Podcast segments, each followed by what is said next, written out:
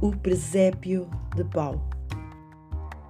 Dezembro ilumina-se, brilhos de pendurados um pouco por todo o lado. No centro das cidades ofuscam. Apressadas, pessoas entram e saem das lojas de sacos na mão, ou não, mas todas irradiam raios de luz. Se não comprou ali, comprará acolá. Quem não gosta de festas e de compras? Muitas há que nem nesta época tão santa bafejadas são, sempre com o dinheiro à conta.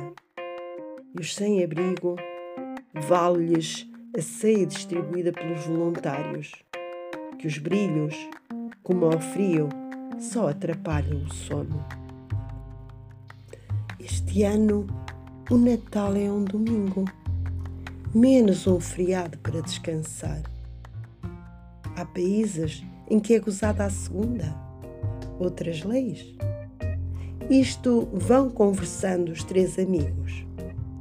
Nem para ir à minha família, quase um dia de viagem, posso.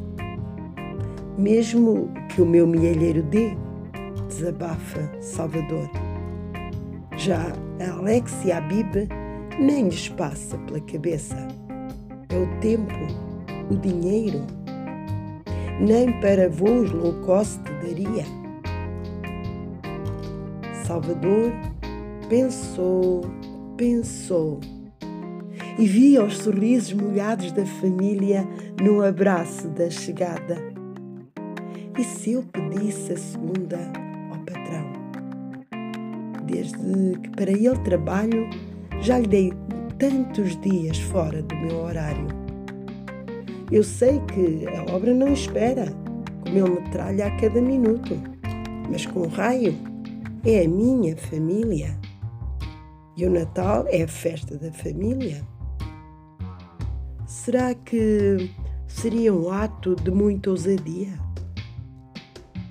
E se o patrão me despede depois?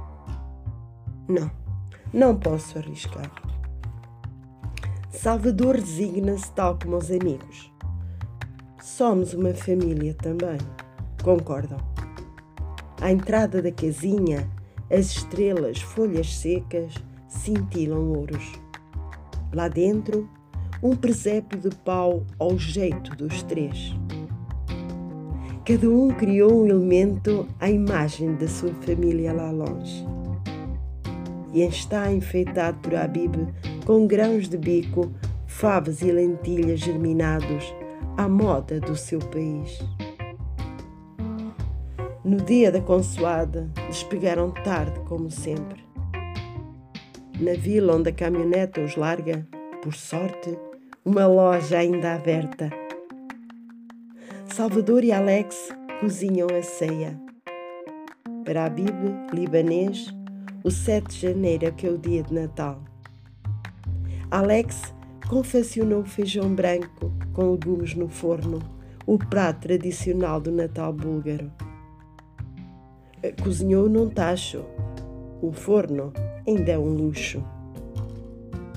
Com esta refeição, terminou os 40 dias de não comer carne antes do Natal. Já Salvador cozeu batatas com couve e palou, bacalhau barato. E partilharam culturas e afetos.